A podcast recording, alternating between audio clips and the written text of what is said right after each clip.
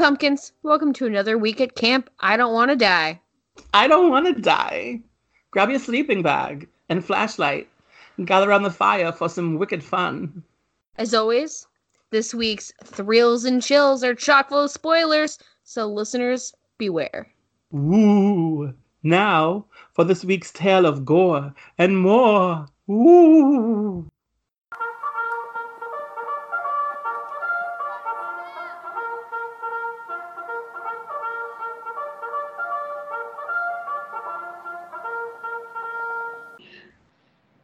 Everybody, and welcome back to another episode of Copulators Die First. I'm your fearsome host, Ashley, and with my good pal and co host, co creator, Nick. Oh my god, hi. uh, we have some new friends joining us tonight. Yay! Yay, friends. Yay, friends! These are our newest addition to the counselor's bunk at Camp I Don't Want to Die. Very excited to be here. Uh, my name is Megan, also known as MJ Pack. I am one half of the podcast Toil and Trouble, a podcast of the macabre, where we talk about true crime, paranormal, all sorts of stuff. And who's here with me? This is her better half. I'm Tori. and I also talk about true crime and horror and stuff. And to And be things. fair, Nick Nick is my better half as well. I understand. Everybody needs to have a strong husband in their life. Oh, I, I am Megan's strong husband. I know. That's why I said that. I may be not Ashley's husband, but I don't know how strong I am. strong enough, my friend. That's all I need you for. Is to be strong and emotionally supportive because I'm You- a mess always. Pause. You just quoted Cher. Thank you. You're welcome. that was on purpose. I figured. But I'm not strong enough to live without you. I, I could probably do I'm, without I'm you, Tori. really. I'm holding myself so hard right now from doing a Cher impression because it's not worth it. Um, it is because it's our podcast and nobody else's. So do what you I- want. No, I don't want to do it. It's fine. But uh, I, I would like to hear it. It just I reminded like me. It it. just I'm reminded me of. Stuart from Mad TV. I don't want to do it. I don't want to do it. I can't believe. Forgot about that dude. Never forget about Stuart. I mean, I strongly identify with the look what I can do. Yeah, yeah no, that's we all fair. know. We are Hey. all aware. there, there's definitely people out there that don't even know what that is because they're too young to know what Mad TV was, and that's That really me- sad. I recently um, read a descriptor of our generation because we were all collectively the same age, and it made me so happy that someone on the internet described us as the Spice Girls generation. 100. Yes. And I can die an old gay now and be happy. Okay, Old Spice. baby. we've all got to pick our Spice Girl right now, obviously. Baby. Yeah. Dibs. That's fair. ca- Ah, I'm clearly the gay one, Sporty Spice, but Oh, but we have technically, receipts otherwise. oh, Right. I've heard about that. Mm. Did you hear about it from our episode? I don't remember which one it was.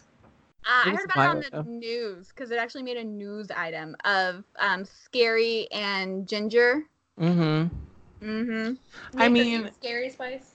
Yeah, no, Scary Spice is like is like she she's like discussed this with the world that she's bisexual, but I think I think Geri Halliwell I, her last name isn't Halliwell anymore. It's Geri Horner, I think is her new last name, but I don't know. I think she's like I have children. We can't talk about my sexuality anymore. And it's like, bitch, That's when you should be talking about your, your sexuality. entire and like her entire career was like well with the spice girls was based around being like the busty like sensual like burlesque spice girl Yeah, she was vampy. She was like a vixen.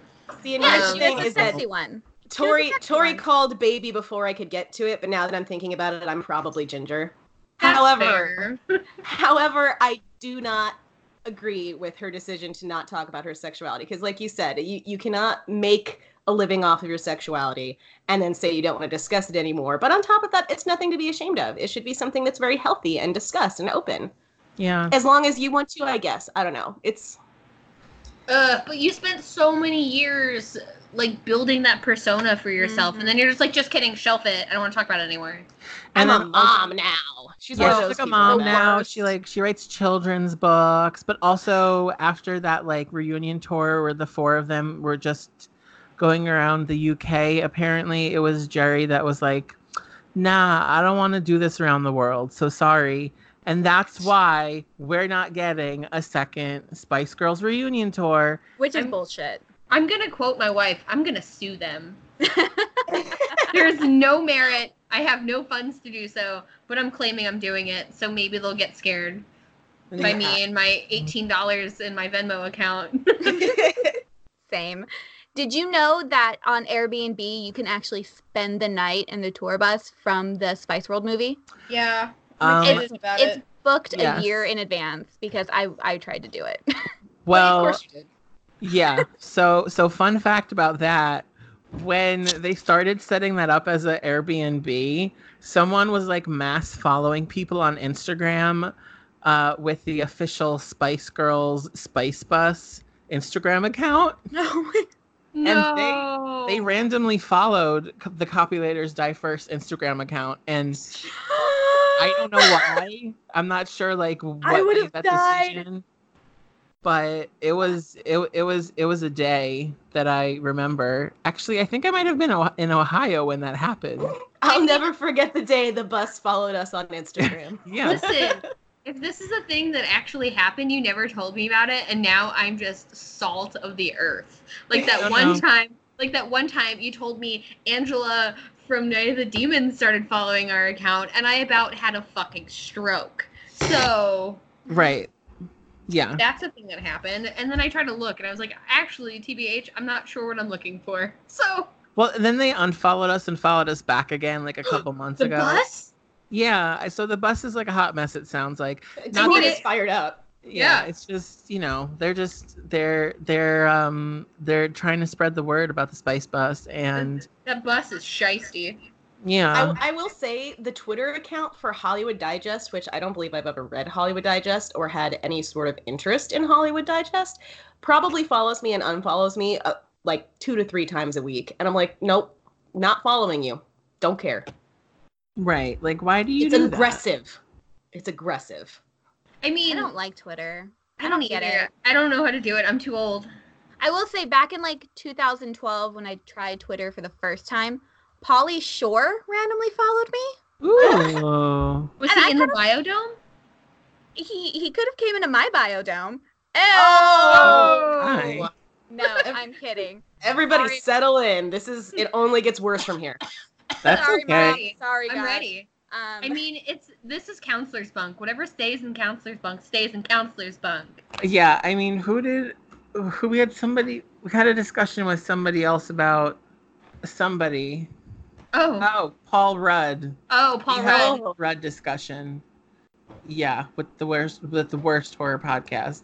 They were just like all about Paul Rudd, which agree, I'm all about Paul Rudd too. But what I forgot to tell them was at my old job, one of our secretaries was Paul Rudd's children's nanny. Shut up. so, like. I I used to have one degree of separation between me and Paul Rudd. Um, not anymore. I Uh, mean, I mean, you still technically know them, right?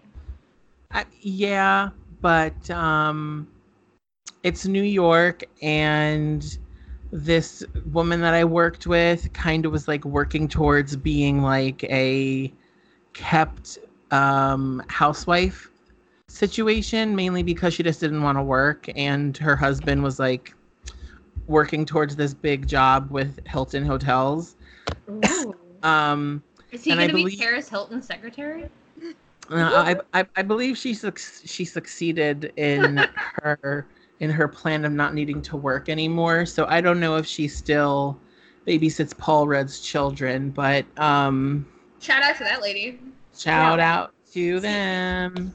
That's one of the hard parts about living in St. Louis is that I don't know if you guys know, but John Hamm is from St. Louis, and Mhm. he's Oh, like my- a huge Blues fan, huge Cardinals fan. So he's here all the time, and so Oh. I cannot tell you how many times I've been driving around and been like, "Is that John Hamm? Oh no, it's just another very handsome man."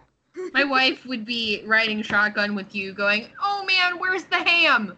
Where's the ham? Especially because we all know he walks around sans boxers. Yeah, Mhm. we've He's seen got- pictures. He's got it happening. You could see it from a mile away, probably. Oh, I'd love to. I'm sure you could. I ca- I'm gonna get in trouble. Yeah, yeah. Who who are you gonna get in trouble with? Who's who is? Who's gonna I don't- Her very ridiculously jealous. he- Her boyfriend is the most jealous person I've ever met in my life. He wants to fight Ghost Elvis, like literally swinging at oh the air. Oh my god! Like, and this is funny because this is our upcoming episode about like. Uh, can I tease it, Tori? Can I say what we're doing? Go ahead, do your thing. So we're doing a very special birthday episode, probably tomorrow, um, where we talk about like people who have had sex with ghosts and that sort of thing. And I don't know if you guys heard my Elvis story. No. Okay, so I'll I'll try to be quick about it, but basically when I was staying in Springfield, I stayed at a motel where Elvis stayed in 1956. And I had this dream that night where there's this guy in my room, I was by myself, and he kept getting into bed with me and like trying to fool around, but he only wanted to mess with my feet which was Oh. just super bizarre. And I was like, that's so Mhm. odd. And I never saw his face. He just had dark hair. And so the next day I get up and I'm talking to one of my friends and they're like, well, look it up. Did like Elvis have a foot fetish? And I was like, I don't know. Like, probably not. And I looked it up and apparently he is like one of the most famous foot fetishists. Like, he used to screen the girls that were his groupies based on their feet. Oh, that just made my butthole so uncomfortable. so it was just always a weird story. Like I really don't think it really means anything, but I had I had told my boyfriend about it, and there is one day it was like right after Elvis had been given the Presidential Medal of Honor. Uh, I don't know, probably earlier this year, and he's literally walking around the kitchen.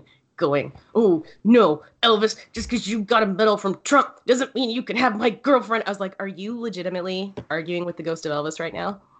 You can fight Elvis. Fight Ghost Elvis. I would love to see it. I'd love to see it. But the thing is, is that like it, it's it's a very sweet jealousy. It's not like in a controlling way. It's just more like, ooh, my my lady, and I'm like, yeah, I'm into it. So Also, Yeah. Ghost Elvis sounds like a pervo.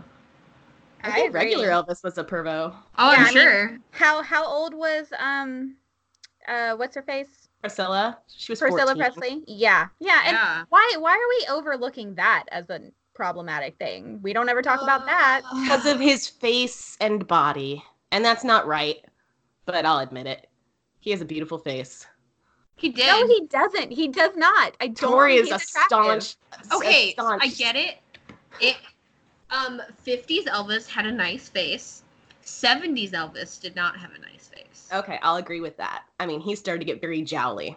Sorry if you're Well, listening, Elvis. I, know don't think Oh, Elvis cares what Elvis what we're saying about Elvis. you, you might be surprised. I think he's Um, ugly, and I think the Twilight guy is ugly. What's Twilight? What what what Twilight guy? Robert Pattinson. Yes, thank you. Batman? Yeah. Oh my yeah, god, he I is new forgot about Batman. that. Yeah, no, I've never found him like. I- Well, okay, no. Let's let's take a step back, Tori. He could get it in the Harry Potter movies. No, even as Cedric No? Diggory, I was like, meh. No, I wouldn't have cast him as Cedric Diggory to be honest. Thank you. I don't know who I would have cast as Cedric Diggory, but it definitely wasn't him. I would have cast Zach Bagans. I mean, Okay. he probably would have dude bro douched his way through that Triwizard tournament like a fucking champ. And then he would have made it to the end, and like Voldemort would have been like, kill the extra, and he would have been like, come at me, bro, and that would have been the and end. then he and then he would have. yeah, No, and then he was I- like, uh, I am vaporized. I ruined Tori's life the other day because I have always had this theory about Zach Bagans. The way that he acts and his tight black t-shirts and like you said, his come at me bro attitude has always struck me as somebody who was like severely bullied in high school. Leave him alone. and leave then hold alone. on, I'm not done. And then after high school, like beefed up, and now he's just got to be super aggro all the time to like show that his bullies that you know blah blah blah. I'm like that's whatever. And then I found a picture of him from high school and I was 100% right. You're He is such, such a an asshole. dork. I hate you for sending me that. Now you're in on the know, and maybe you can be on an episode of Snapped about it. Yes. Mm. that would be great if well no, it would not. Oh, I am the worst person in the world. I was just about to say that would be great if somebody ended up murdered. Well, That would be everybody- great. Well, Megan, why don't you tell everybody because this isn't our show, this is their show. Tell Uh-huh. everybody why you were on Snapped. Oh, well, yeah, I guess that does. That actually, one of my friends, Emma, um, was telling her mom right after it aired. She was like, "Oh, Megan's gonna be on Snapped and blah blah blah," and was like trying to figure out how to watch it on TV. And her mom was finally like, "Why are you friends with a murderer?" and she had to explain, "No, you are a true crime journalist." That's what she was she was on there for. So yeah, I was uh, on an episode of Snapped Killer Couples uh, based on my coverage of the Gypsy Rose Blanchard and Nicholas Godejohn case, which was super cool. Um, they actually like flew me out to Knoxville and like paid for my hotel and paid for my rental car and everything, and it was like a super cool experience. And uh, Tori, I know this is super self-indulgent, but can I tell my other story that I told on the podcast about why this was so sweet? Yeah. Why are you asking me? This it's not my show. You You- can say what you want to say. So uh, when I first covered the the Gypsy case back in 2015, I was with my now ex husband, um, and I like we had watched Snapped a million times with his dad. It was like his favorite show. We bought him like a, a Snapped DVD box set. So Ooh. yeah. So it was like a big deal. And so when the case was happening, I was like, this is a perfect story for Snapped because she did. She snapped. And so I was kind of joking around and I was like, you know, I'm getting a lot of like inside dirt on this case. And like, I, I feel like this could really go somewhere. Maybe I'll get to be on an episode of Snapped. And he goes, bullshit. You're not going to be on an episode of Snapped. So when these people reached out and they're like, we're from Snapped Killer Couples, we'd like to have you on the show, I was just like, oh, oh, it's karma so sweet, it's gonna give you diabetes. Was SpongeBob singing "Sweet Victory" to you when it happened? Y- yes, it really was. Walking around, double birds in the air. He's not even. I haven't seen him in years, and I'm still just like, oh, because I One know. Yeah, so Ohio is real weird. I mean, I live 25 minutes from Jeffrey Dahmer's childhood home where he, you know, murdered Stephen Hicks. Wow. Yeah, that's how we feel about Springfield. There's Yeah, just like so weird. much weird stuff that like and every single person that I've talked to who has not been to Springfield previously, I try to tell them and warn them, no, this place is weird. And they oh well, you're kind of making it up. And every person has come back like, why is this place so weird? I I'm like, feel no, like I know. I feel like that's Springfield synonymous because Nick and I grew up in a different Springfield, which is equally as weird. Very much so.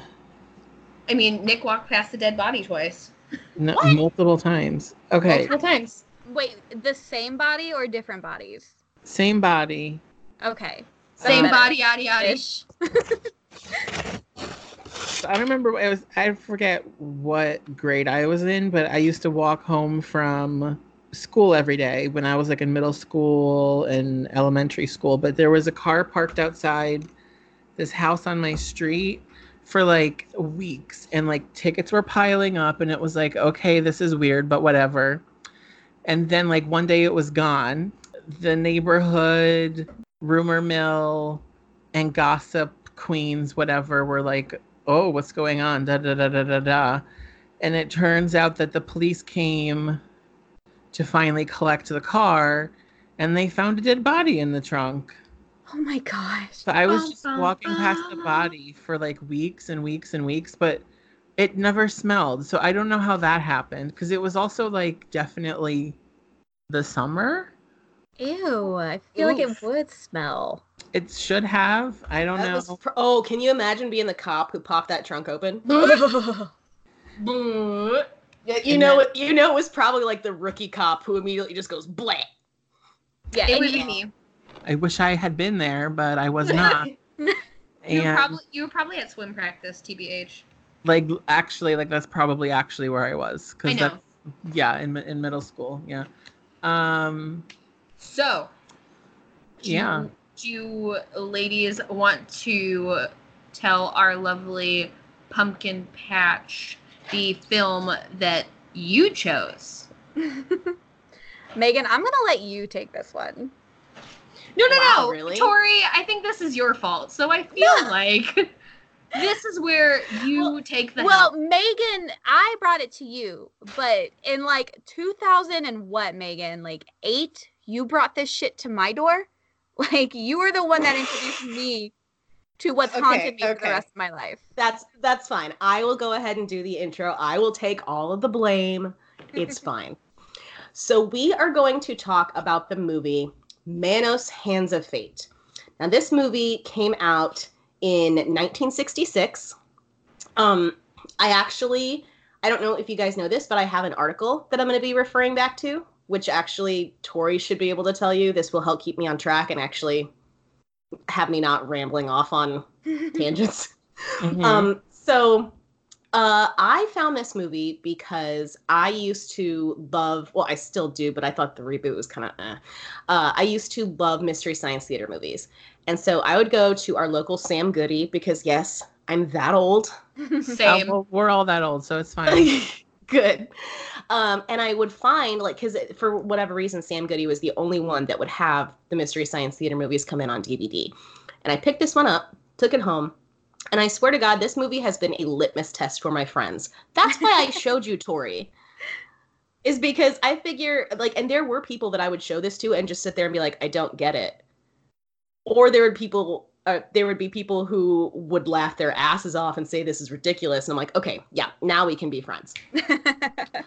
Um, so the plot of this movie, uh, I found a really, really good plot description for my article, and so uh, the film's plot revolves primarily around a vacationing family who lose their way on a road trip. After a long drive in the Texas desert, the family is trapped at a lodge maintained by a polygamous pagan cult, and they attempt to escape as the cult's members decide what to do with them. The film is infamous for its technical deficiencies, especially its significant editing and continuity flaws, its soundtrack and visuals not being synchronized, tedious pacing, abysmal acting, and several scenes that are seemingly in- inexplicable or disconnected from the overall plot, such as a couple making out in a car or the master's wives breaking out into catfights. it is probably, I would venture and make a bold statement here, the most important 70 minutes of television ever. Um, well, you're not joking about the runtime. It is only 70 minutes. yeah, that's why I like it it. feels I get so, so long. I get so antsy during movies. I like have to keep it short and sweet. Manos is perfect. It's like he. I'm gonna be a wife of Manos. Um, so after Tori suggested we watch this, I said, "Hey, have you seen Furry Nights though?" Oh my God. yes, and I watched it because if I did this to you, it's only fair that you did that to me. Oh, so you guys haven't seen this movie before? No, Oh, No. did you did you watch the original cut or did you watch Mystery Science Theater? no, we watched The the original. Oh, I'm sorry. Yeah, It's- it's, on. Oh, Ugh. I watched it again last night just to be fresh. Okay. I'm sorry you did that to yourself on our behalf. it's okay because um I'm usually up for anything, as is Ashley, but I will say I went into this not knowing anything about the film or how it was created. So I was like, okay, this is definitely campy. Like whatever. I was like, I'm watching this. I am experiencing it with my eyes and ears. And then I was like, okay, I have to finish it. I don't know what's really going on. Um, and then it got to a point where I was like, I can't tell if it's just really horrible or if this was intentional. And then yesterday I was talking to my husband in the car about it, and I was like, I don't know how this is going to go down because it's just bad. And and then you know, um, the the Wikipedia, as usual, came in clutch, and my husband was reading me the Wikipedia article for it as we were. I forget where we were going. I think it was the food store, but regardless, um, once I knew the background of this film and how it was created and why it was created, then I felt a lot better about it. I was like, Well, I was like, okay, this makes a lot of sense now. Like now I can appreciate it for what it is because I really wasn't sure at first. Like, No, you can't know. The first time you see it, you cannot know. You have to watch it and then Yeah. look it up and then watch it again to appreciate it. So for Yeah. everybody who's never seen Manos Hands of Fate, Manos was created by a um, he's an insurance salesman. I think he was a fertilizer salesman too. His name is Harold Warren. I'll never forget this man. He goes by And- Hal. He goes by Hal, and he met a screenwriter because he's from uh, Dallas, Texas, and they he ran in like the local theater group. And basically, they're having a drink one night, and he said it can't be that hard to make a movie. And the screenwriter was like, "Yeah, it actually is really fucking hard to make a movie." And he said, "Fuck that! I'll make a movie. I'll make a great movie." He somehow scraped together like twenty grand, and made Manos Hands of Fate. Yeah, and I actually got like some really really cool insight. Let me see when I wrote this article. I wrote this back in 2016, so it's been a bit. But um, I reached out to, and I, I, I, I shit you not, the little girl who plays Debbie in the movie. Oh, oh okay. Oh, the one that it sounded like they dubbed her voice over with a full-grown adult's voice. They Okay. did it with the woman, the other wo- the woman who plays the wife. That's why it That's sounds what, so that's what I thought. I was like, what? Yeah. And What? so I just reached out to her one day when I was working for Thought Catalog, and I was just like, hey, like, this is one of my favorite movies of all time, you know, in a terrible way. Um, and I would love to give you an interview. And she was so nice and so open and told me like so much really, really cool stuff about this movie. But Tori is totally right. It was basically just Hal Warren going, oh, yeah, I can do this. And like, I asked her in my article if like I said, he comes off like super gruff and mean in the movie. Hal does because he plays the lead role also. He doesn't just direct and write and do everything out. He also is the lead role. Oh, so he's basically a a previous version of Neil Breen. Or um, what's the guy that made the room? Oh, Tommy Wiseau. Yeah, Tommy- that's a really yep, good example. Tommy Wiseau. Oh, yeah. That guy. I did What not. a I guy. did not hit her. I did not. I did not. So, Oh hi, Rob. oh, hi, Mark. tearing me apart. Um, no, so I, I don't know. Do you guys want me to get into like the details about like how this was made and just some of the more interesting tidbits, or do we want to talk about our reactions to the movie first? Well, How why don't how would we? you like to why don't you introduce the characters because we need to talk about Torgo and all of that. Torgo is. Oh my. God, Torgo! Torgo, Torgo is my is. dude. I have literally photoshopped pictures of me and my friend into a picture with Torgo. That's how much I love him. Okay, so um, we'll go ahead and lay out the uh, characters. So, director, producer, writer, Hal Warren. Uh, his character is Michael. He is the patriarch of the family.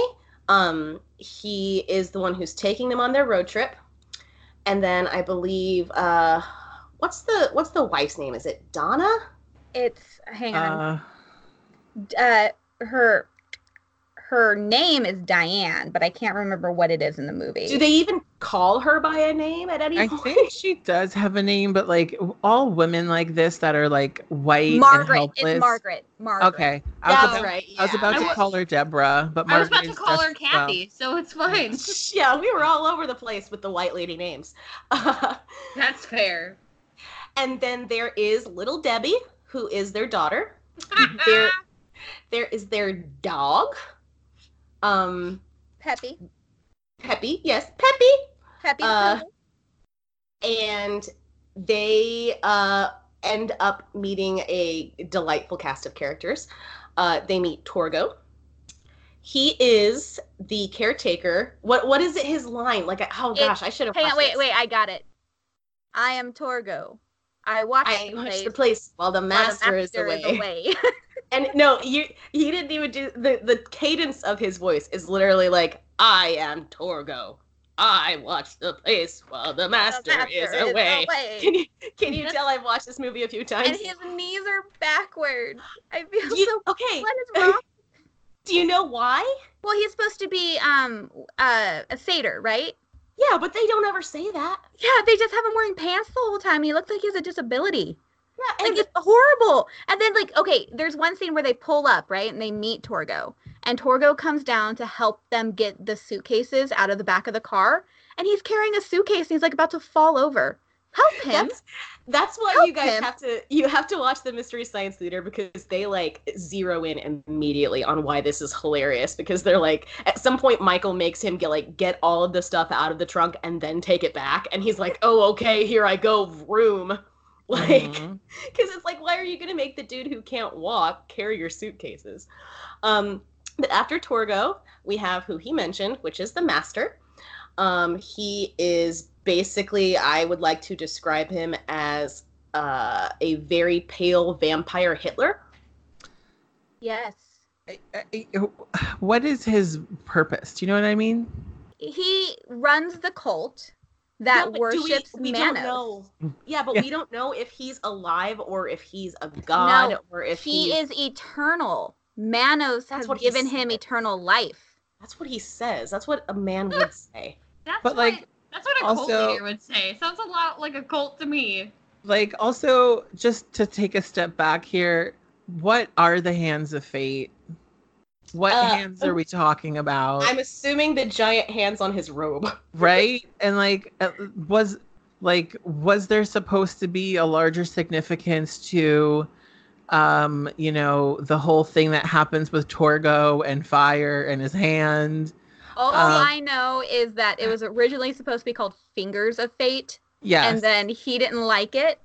So then they changed it to Manos. So And and we also have Hands of Fate. I was gonna say, yeah, we have to address the fact that it is now hands hands of fate. And they're in El Paso, Texas, so it's not like these people don't speak Spanish down there. right exactly like what is why I poor honestly- all around but remember this is a very misguided single person thinking that he can creatively um manage and produce an entire movie by himself so It is it is very problematic.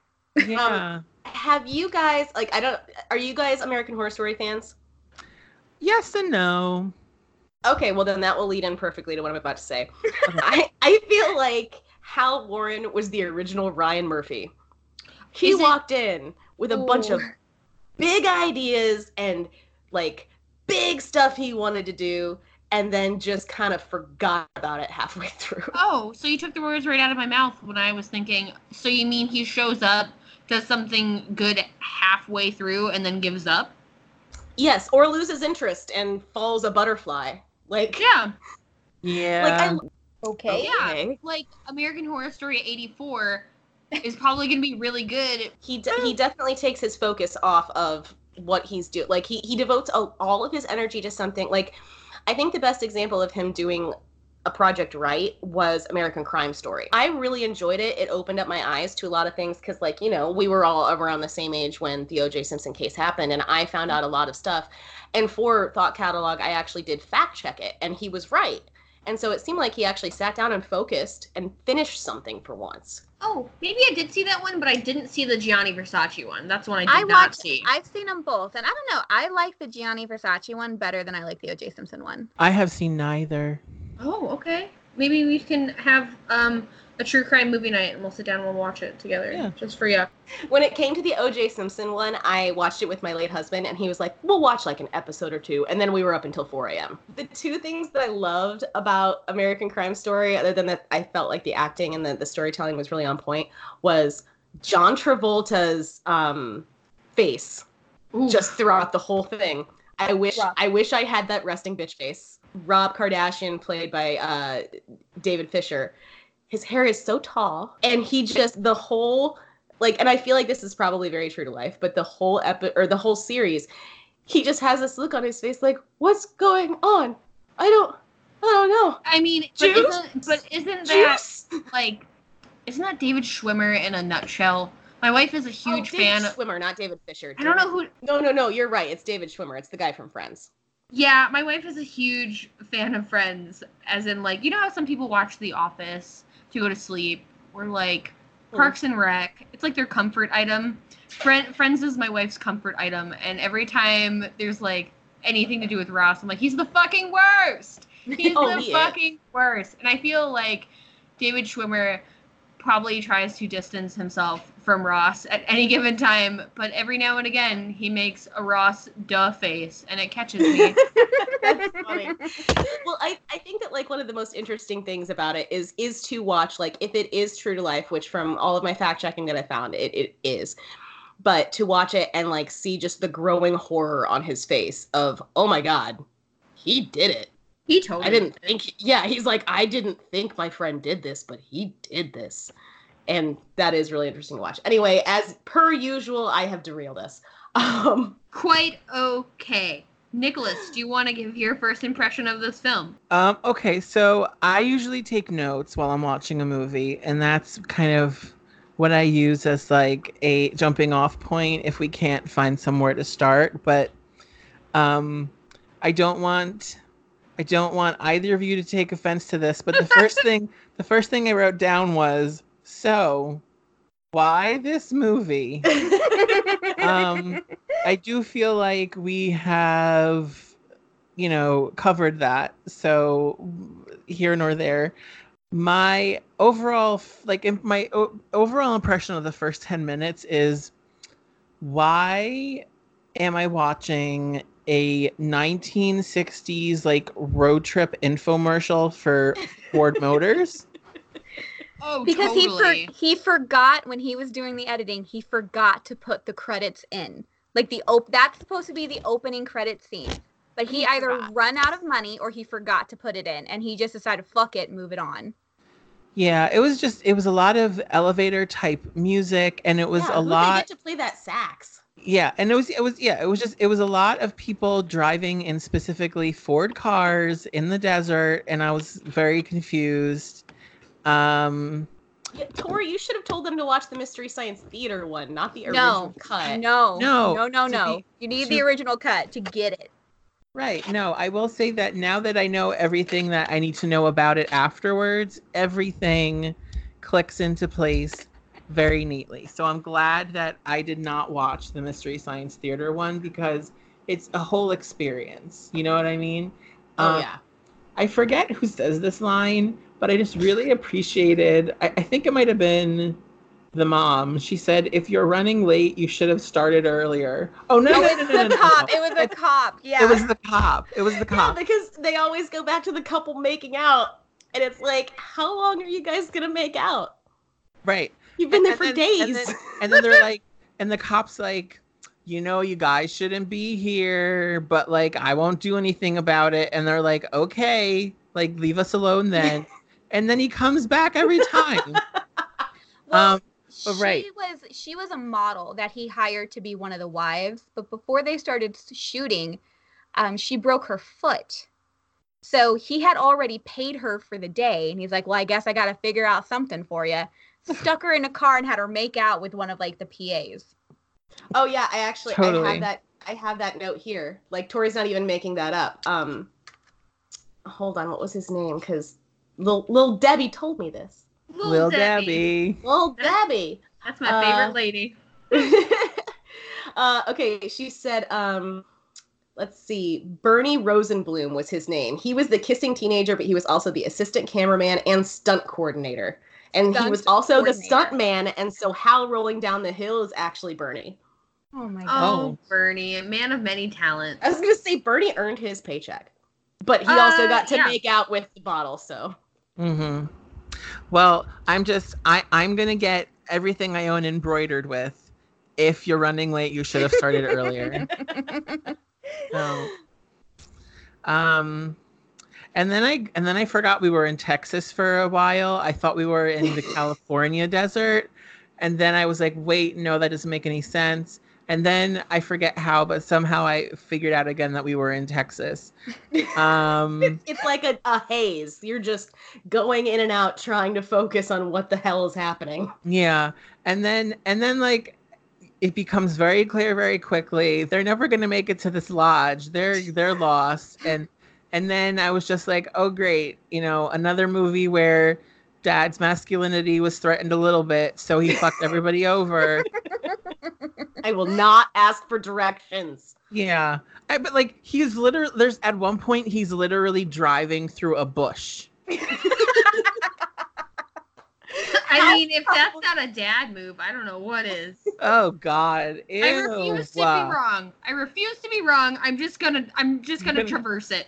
Well, So, and I- yeah, and I, I will was- say this too. Also, like we'll get into it later, but like what um Jackie, who played Debbie, told me, he did not like children, Oh no. and so however long, however long that they're driving, he's probably already getting irritated and already mad because maybe, like you said, his masculinity is being threatened and he already knows this is a shit show, but he can't turn back now, damn it. So that that was some real method acting on his part, huh?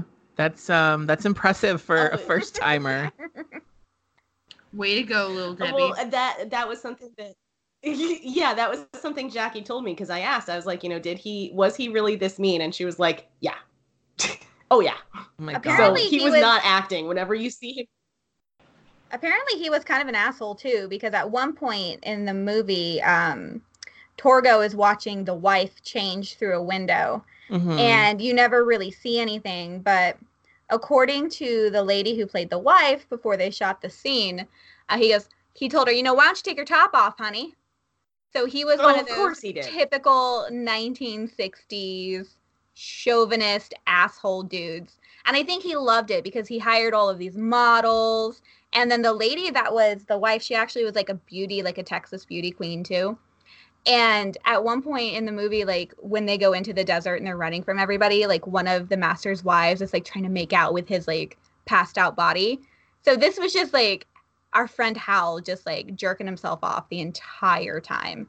Oh man, I Oh, don't. I I mean, I don't as- get him. as Me as though we couldn't tell that from the completely unnecessary all-out sorority nighty cat thought brawl. Like there was no point in the plot for that. It was just suddenly, oh, all these girls are in what we consider to be like sexy lingerie for the '60s.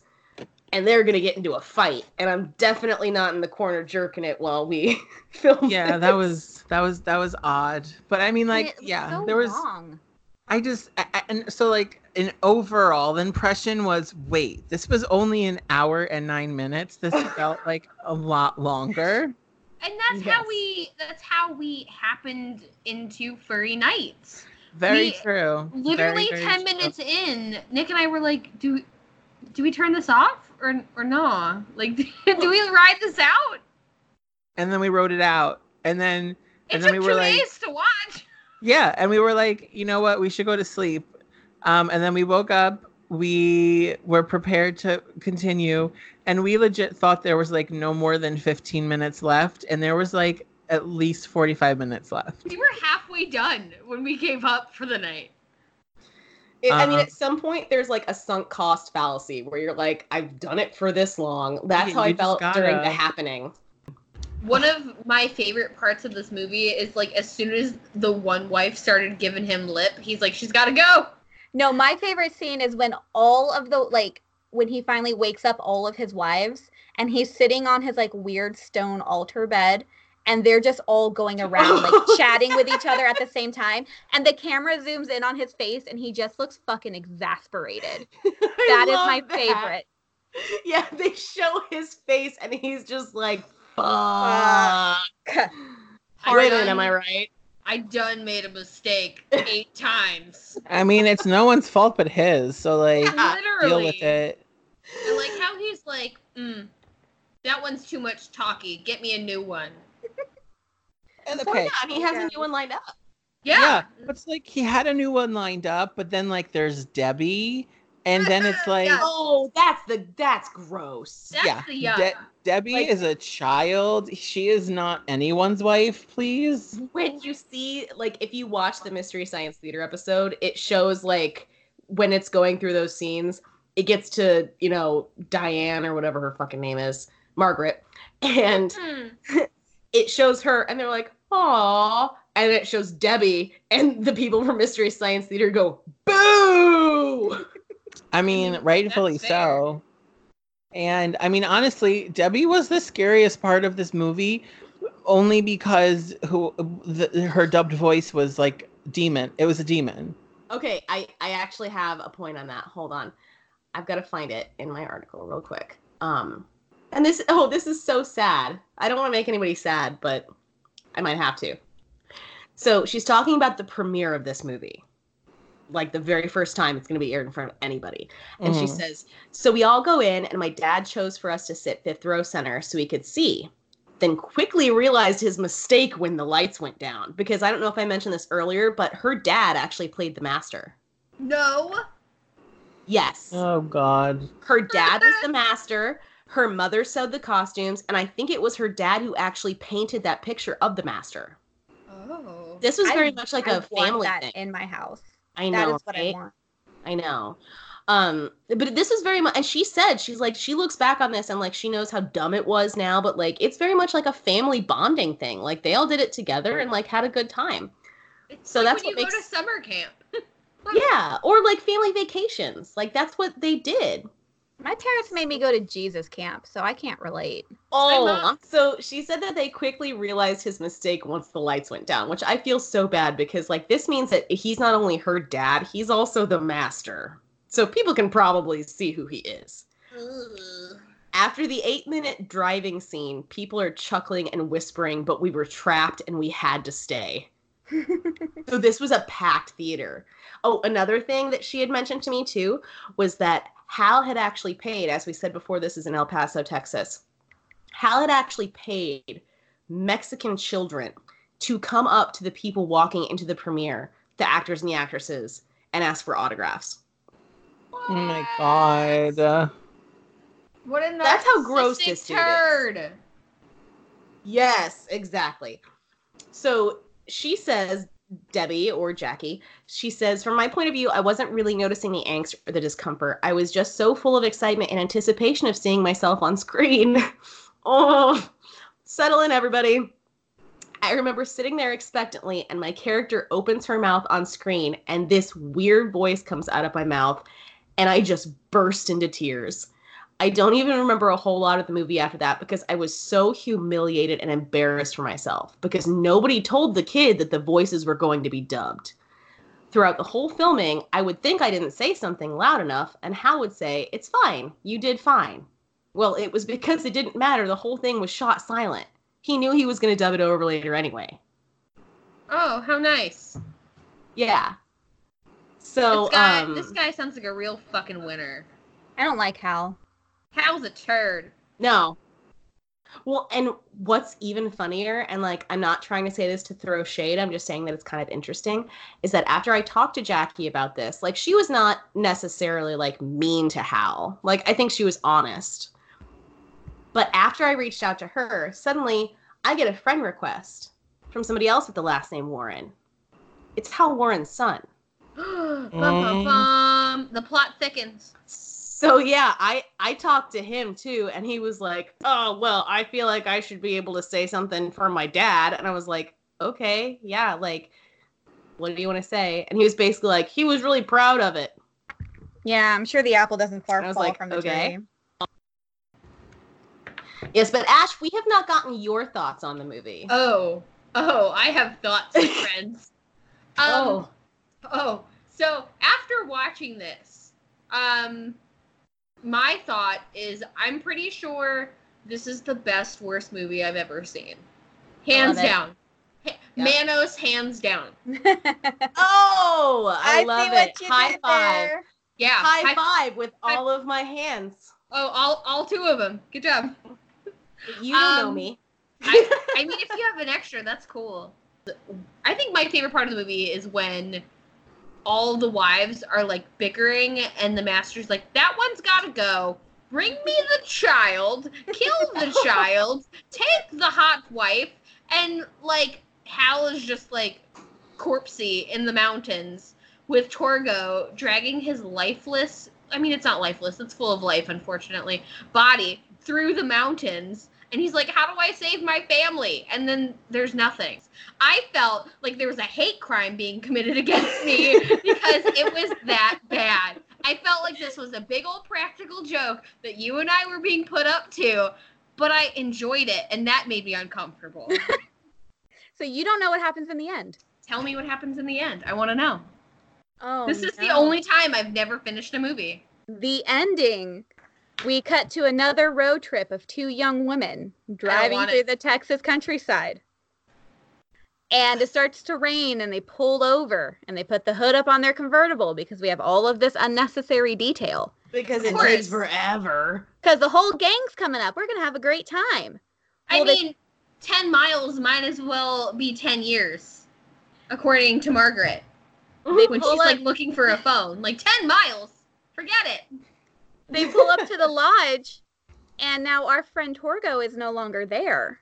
All right. Yeah, because he got because he got Rolf to death. He got rough. He like in a weird ASMR type scene with the hands in front of the camera. Yeah. But it was shot really well, though. I'll give them that. give him that. It was a weird ASMR thing. But then, standing in the doorway, welcoming the new visitors to the lodge, is Mike, who watches the place while the master is away. I want to know, like, what kind of weird hypnotism situation occurred for Torgo to have become Torgo. Do you think have maybe so Torgo had a real name before he was Torgo? I feel bad for. Okay, okay. Is Tor- all Torgo wanted was a wife, Mm. but you he- have so many. Why can't I have Why one? Why can't I have one wife? Is Torgo an incel? Because he hates the women, but he wants the women, and then he tries to touch the women. but he Torgo is a satyr. them. Torgo is an He is a mythical creature. Mm. Um, But I mean, okay, so yes, Torgo is a mythical creature, but like, did he start off as a man? I have a lot of unanswered questions that are never going to be answered. I want a prequel. Well, we'll Well- never be able to know because the actor who played Torgo killed himself a month before this movie came out. Are you kidding? That's No. so sad. No, it's isn't Well, that I've- awful? He doesn't get to know how iconic he became in this like Justice cult for- movie thing. Justice I've for Torgo. that. I, hashtag justice for Torgo. I totally agree. And I- um, I know the master passed away in 2016, so he Yes, lived that was- a long that was- old life. Yes, and actually, I have some sweet stories about that. Um, so I asked her um about John Reynolds. That's the guy who played Torgo. Uh, he used drugs the whole movie. The whole movie. He was pretty much either high on marijuana or LSD. Wow, that's a combo. I think kind of makes sense if you see his eyes a lot, where Oh, they're very yeah. like unfocused. He's um, very she- glassy. yes, and so that makes a lot more sense. She said he spent a lot of time that way, especially towards the end. That part wasn't a surprise, but the suicide was like a shock to everybody. She said uh, he killed himself on a Sunday. My mother and I were going to school on Monday, and no one had heard about it. We were listening to the radio, the news, and then they announced it on the radio, which has to be hard. But yeah. And she said, My mother just gasped, burst into tears, and pulled over. I remember sitting there so in shock and uncomfortable. Because also, you have to remember at this point, Jackie slash Debbie is like six or seven years old. And she said, um, I just remember sitting there in shock and uncomfortable and not knowing what to do. Just sitting there in the car with my mother, waiting for her and being able to compose herself enough to go on. So they did end up going to school. I cleared up a rumor because something that I had read was that um so those leg leg braces we talked about that make Torgo look like a satyr. hmm. Um I had read that he wore those and that actually is what caused like his drug use was because they like fucked up his legs so badly he got addicted to painkillers. Um she said her dad, the master, actually built them Huh. and that he wore them correctly and they were padded and they weren't comfortable but they weren't painful. She said they did all of the filming in eight days. That's a very short period of time to become addicted to painkillers to that point of devastation. So no that's not true. So i thought that was super interesting. But then to lighten the mood a little bit was that when she found out um that they were being featured on Mystery Science Theater because usually I think that these movies have like fallen into public domain and that's why they were able to do them for Mystery Science Theater. That makes sense. Um, yeah. So they like didn't have to be notified that this was happening. But she said that her dad, the master, called her one day and was like, "Guess what I saw?" And he actually was a Mystery Science Theater fan. And so he was just watching one day and saw the movie that he was in. And I think that's so cute. She said that he liked watching it on Saturdays, and I remember I used to watch it on Saturdays, and that he was watching it and like taking a nap and like almost dozing off. And then he heard the Torgo music and like just sat straight up. He's like, hello? Cereal time? Torgo. Torgo. Torgo And the he saw- Magnificent. Yes, and he saw himself on screen and was just amazed. And I think that's really sweet because like I think a lot of people could look at that and be like, "Oh, they're making fun of me." And I like tried really hard on that. But instead he was like, "Cool."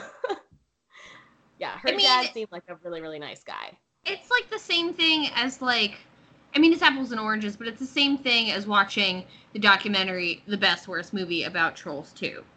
Oh, I love like- one. Where it's become like it's one of my favorite documentaries. It's become like a cult classic and like the people who were in it like have embraced it for what it is because they know it's bad. Like they went into it and they were like, This is not I don't think this is what we think it is. And it just one of the seriously it's one of the best documentaries. I, I really enjoy it. I think I've seen it like twice.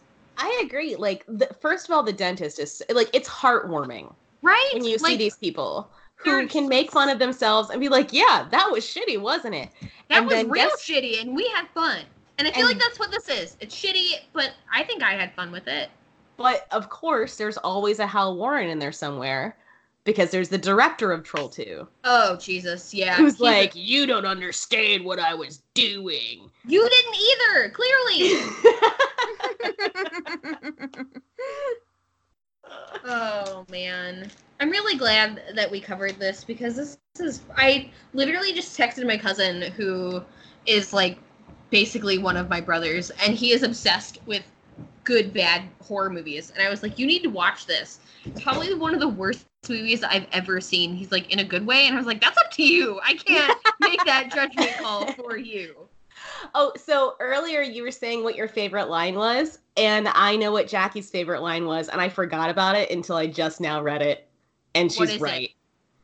Whatever it is you're not doing, go don't do it somewhere else. That's a lot of negatives. Yes. That Yeah. was, yeah, the cop.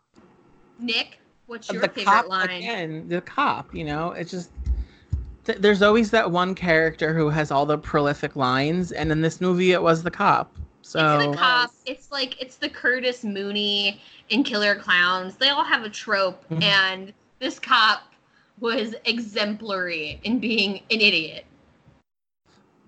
yeah because he wasn't actually doing any police work Nope, not even a little bit. Hey, Well, stop the making best out. part, the best part was like, cause Hal was so freaking cheap. He um wanted to shoot all the night scenes at night uh, in Texas outside. no. So in that last scene oh, where they like hear the gunshot, he they tried to like walk off into the desert, but they couldn't because there were so many freaking bugs everywhere. And so you can, actually actually 'em. you can see them. It's so funny. It is just amazing. It's so so terrible. They couldn't walk too far away because they would just be swarmed with like locusts. yeah Well, and and here's the thing. I said earlier that it was shot silent, but I don't know if I notated this. There are only two voices. oh very I, I that does not surprise me at all whatsoever It is all Hal, and it is all the woman who played the wife. yep that So- makes that makes sense yep. Yeah. Margaret. Oh, Margaret. Margaret. And it's I like mean- such it's such a weird time for film anyway. And then you throw this in there, and you're like, what kind of weird fucking culty dating game is happening? I mean, all, all I'm saying is my husband and I want to adopt when we are ready to have children. Absolutely. And if a potential child of ours opens up their mouth and sounds like anything that Debbie sounded like, no thanks. Um, as much as I will love your adopted children, I will tell you not to get that one. Like Be that "Mm-mm." that that child is possessed by a demon. Yeah. You. And again, I I think it's it's so sad that because like it's kind of like how I talked earlier about how I was on the Snap Dino Oxygen special, and I was super excited. And like, imagine if I had watched that and they had dubbed over my voice. Yeah. Nick and I did this in a bonus episode, and I really liked it as an icebreaker question. So our audience can get to know you guys a little better, and then we'll do official ratings and close this bad boy out. Sound good? That Sounds sounds good. fantastic. Nick, we've already done this question. hmm What is your go-to Chipotle order? Okay, I'll go first. when it comes to Chipotle, because I'm actually usually a Qdoba girl. I worked there very briefly. I'm so glad you said Yeah. that because there's none left here, and it's one of my favorite places. Qdoba, I feel like, is honestly always the best. But when I go to Chipotle, it is always a kid's quesadilla. But okay. I have them add pico de gallo, and then I get chips and guac, even though the guac I make is way better. That's fair. That's fair. I mean, like personally, I'm a hungry person, so a kid's quesadilla just ain't gonna cut it for me. But Tori, All right. tell me, tell So- me your Chipotle order. So I try to beat the system. Okay. Same, same. I do. I'm listening. I want to know your hacks. I try to do like a naked burrito kind of thing, right? Okay. Hit it with the cilantro lime rice. Get you Uh-huh. some beans. I do chicken or steak, maybe steak if I'm feeling fancy, but usually chicken because I'm poor. That's like um, that's like a first date meal. Like, oh, you're buying steak, please. Steak, please. Um, throw some fajita veggies on that bitch. Hit it with some cheese.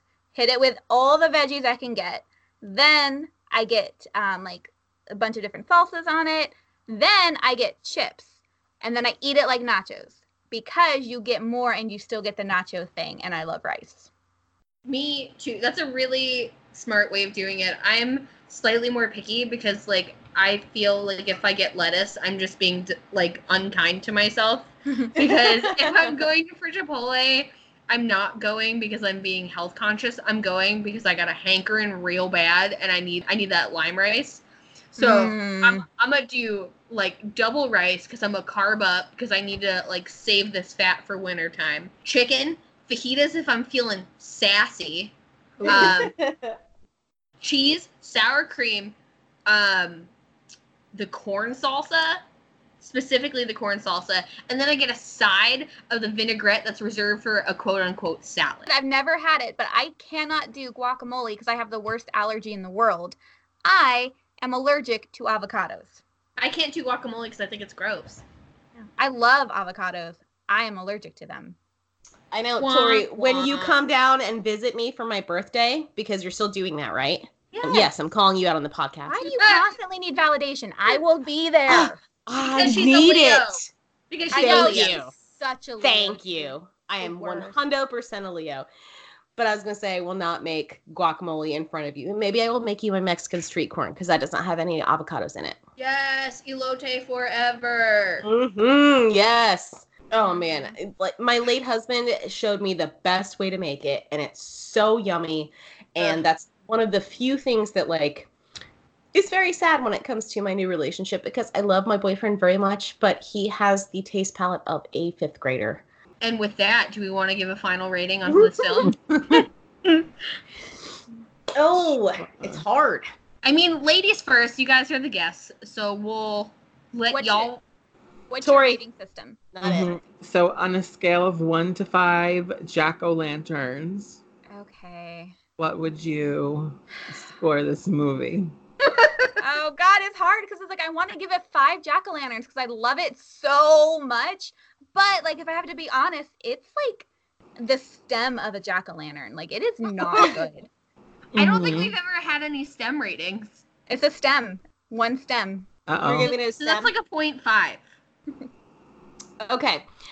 I will give it a two only because of the friendships that it has allowed me to make and the enjoyment that has brought me. Not because of the quality, but because of those things. So I, I'll go ahead and give it a two. But when it comes to the the actual quality of the film, I will completely agree with Tori. STEM. Not maybe not even a stem. Maybe maybe no pumpkin. No, No pumpkin, at all. Pumpkin's even not even on the porch. You're one of those crappy people who Halloween rolls around. You don't even put a pumpkin out on your porch. Are you I mean- sure that it wasn't just that they didn't want to give out candy? Then put a bowl of fucking candy on your porch. Don't be a monster. Don't be a monster. Feed kids candy for free. or or just do the thing where you put the empty bowl out and you stick a sign that says take one, right? But you never put any candy in it, but it looks like you participated. Oh, you're that asshole. Okay. I never even I never even thought of that, and I am a Slytherin to my core. Not in my house. This is a house of Hufflepuffs. Well, technically, I got Slytherin on that quiz too. So I was actually really Yay! surprised by Hi, that. Nick. I don't like. I I don't want to be a Slytherin though. No, no, Nick, come over to the Slytherin side. We are not all mean. All it means is that we know how to navigate our way through lives, much like a snake. I got Ravenclaw. I think I proved that on the daily. I know, and that you still act like a Slytherin, so. Um, I literally got into a fight with this guy that I worked with because he was being real, like, whiny and bitchy. And I was like, You're being a real fucking Slytherin right now. And he's like, Are you fucking kidding me? I'm gonna take this quiz right now. Tell me where I take it. I'm not a fucking Slytherin. And I was like, Listen, I'm not saying it's bad. I'm just saying that you're being a Slytherin right now. So, that's I'm uh, actually that's funny. I am literally wearing my Slytherin shirt right now. yeah. I am a an out and proud Slytherin, and it's because I'm not a shitty person. I just know what I can do in life, and I try to do it the right way. And I have always said that when I read Harry Potter from the very beginning, when I was 11 years old, I was reading it, and I was like, "Oh, I'd be in Slytherin, and nobody in Slytherin would like me." I'd, I'd have to go to the other houses and find new friends. Do you think Slytherin has like a bunch of gay kids in it too? I just want to know. Oh, totally. Because I am, I, well, I, I don't want to say this because Nicholas, you know, I know you are gay, but like I feel like I am kind of a gay man at my heart. Oh, no offense to that. Absolutely not. I was just thinking, like, obviously, if I have to, like, if I have to be a Slytherin, like, oh, well, then check number one. But, like, also, forest green is, like, kind of one of my colors. So, It's a good color, and it probably and it does look nice on you. I've seen it on you. Yeah, the green and the silver. Nicholas, how many pumpkins would you give this film? I'm, I'm going to treat this specifically like a Yelp review where um, I'd give it zero if I could, but I had to give it one. And that is why you are a Slytherin. I would give this film two whole jack o' lanterns All right, because if it wasn't for this film, we wouldn't be friends. Oh, Oh, that was so sweet. heartwarming. That was nice. We It's were all assholes. That was Yeah. nice. Listen, I suggest it. I feel like everybody should watch it because it's bad enough to make me not finish it. Then somebody else needs to finish it and figure out what happened. Like somebody Okay. else needs to watch it and be like, "Yeah, no, I agree. This is really terrible." I, I actually have a suggestion. So here's Okay. the thing. You can either watch the uncut version Okay. or you can do what I used to do in college. You can watch the Mystery Science Theater version and you can turn it into a drinking game. That could here- be. Wait, wait for it. Oh god, my liver is already hurting remembering. Tori this. already knows this because she Oh. was around when we did this the first time. So you drink every time something is fucking stupid. Which is Oh. the whole movie. The You're mo- drinking for an hour and Exactly. 10 minutes. I will I will never forget when my friend Brandon, that was his suggestion. He was like, "Hey, let's like let's do drink cuz like that was our thing. We would watch movies and like do drinking games and like make up our own drinking games about them." And he's like, "Let's drink every time something's fucking stupid." And the funniest thing is, is that as the movie went on and he drank more, he got more angry. So every even like tiny thing made him more angry. And so then he was like, "That's fucking stupid. That's fu- I'm going to get another drink." I'm like, "I'm sure you are, dude." I'm sure you are, my friend. but that that can be fun. But I would also recommend drinking in uh, moderation. Do Oof. do not do what Brandon did. Yeah. Don't be a Brandon. Drink Don't- responsibly. And- oh, Don't be a Brandon. Um, yeah, don't be a Brandon or my freshman roommate who thought he was having sex with our rug and then? You can't start a sentence like that. and then and then he completely um saturated our rug with his urine when he passed out. That was that was super fun. Um Yeah. yeah, I was on like I was on like the business bro floor, but I am a homosexual studying pre-med biology. I was so not in the right place. I'm, on Um, the, I'm on the wrong floor. I was I was very much on the wrong floor, but luckily my building was connected to a girls' building right next door. And my friend Laura Skoda lived on the same floor as me in this other building. So I would just walk across the walkway, even though students weren't supposed to walk on them. And I would just be like, hi, uh, my roommate's being stupid again. He peed um, himself. Can I sleep here? he peed himself, and I'm not gonna clean him up. Um, yeah, no. Uh, I there was I, there wasn't really a point to bringing that up, but I was. I was gonna say, are, are- so are we gonna leave, leave up on P? Leave Oh, it I on know. P. I know where I was going with this. So so in total, we are giving Manos the Hands of Fate 5.5 out of 10 stars. Um I think that's fair because That- it's it's enjoyable if you understand what it is. right. I I, I think that's certainly- very generous. It's generous, especially if you compare our 5.5 to the 1.9 out of 10 that that that IMDb gives it. Um, Well, I, I think that honestly, like for a while, I had when certain people called me the Torgo theme song as the ringtone. yeah, and like So- why why does nobody but Torgo have his own theme music? I mean, I that's not, just- I'm not I don't complaining, know. That's what's but so great. It's just do do do do do do do do do do do do do do do. Like I wish people would play that when I walked in and out of the office. My life would be a lot better. Do you think if Torgo had a cell phone, that would be his ringtone? I would hope so. Um, I want someone to create for me uh, the master's robe, and I and I want to wear it. I think you can get it on Etsy, honestly. Oh my really god! do. Nicholas, Christmas is coming. Oh my god! And by the way, when we get off of here, I will send both of you over Skype the picture that I photoshopped literally like six or seven years ago of me and my best friend who loved Manos. I photoshopped a picture of us with Torgo, and I'm sorry, it's it's fabulous. It's it's so good. I don't think it's bad. I know already it's not going to be bad because I'm a sucker for a bad Photoshop. All right, guys. Do you want to quickly plug your cast and where our pumpkin patch friends can find you? Absolutely. I will say again, I am Megan. I am also known as MJ Pack. You can find me on Facebook at MJ Pack. You can find me on Twitter at Meg Slice, and you can find me on Instagram at McDonald's. And I am a co-host of Toil and Trouble Podcast, which you can find at Toil and Trouble Podcast on Instagram, Toil and Trouble Podcast on Facebook, and Toil and Trouble Podcast underscore. Er, sorry, back up. Toil and Trouble underscore on Twitter.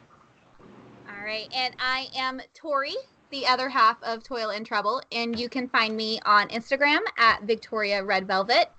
You can find me on Twitter. I don't really tweet. I just have one. It's Tor is boring. And yeah, that's all I have. I don't have a fancy Facebook page like Megan does. Mm, I don't either. Yeah, no. Well, as always, guys, you can find us on Instagram at Copulators Die First Pod. And you can email in with questions, comments, concerns, or thoughts to Copulators Die First Podcast at gmail.com. And please go check out our new website if you haven't, copulatorsdiefirst.com. I worked on it real hard and I think it's pretty, and I hope you think it's pretty too. I, I, do. tell you, I looked at it. I like it. yes, Nick, and. I I'm a marketing person. I I have been spending the last two weeks building websites, and I can say it is a beautiful website. So congratulations. Oh, thank you. Nick, Uh, I'm I'm so proud of you for building this website. I think it's absolutely gorgeous.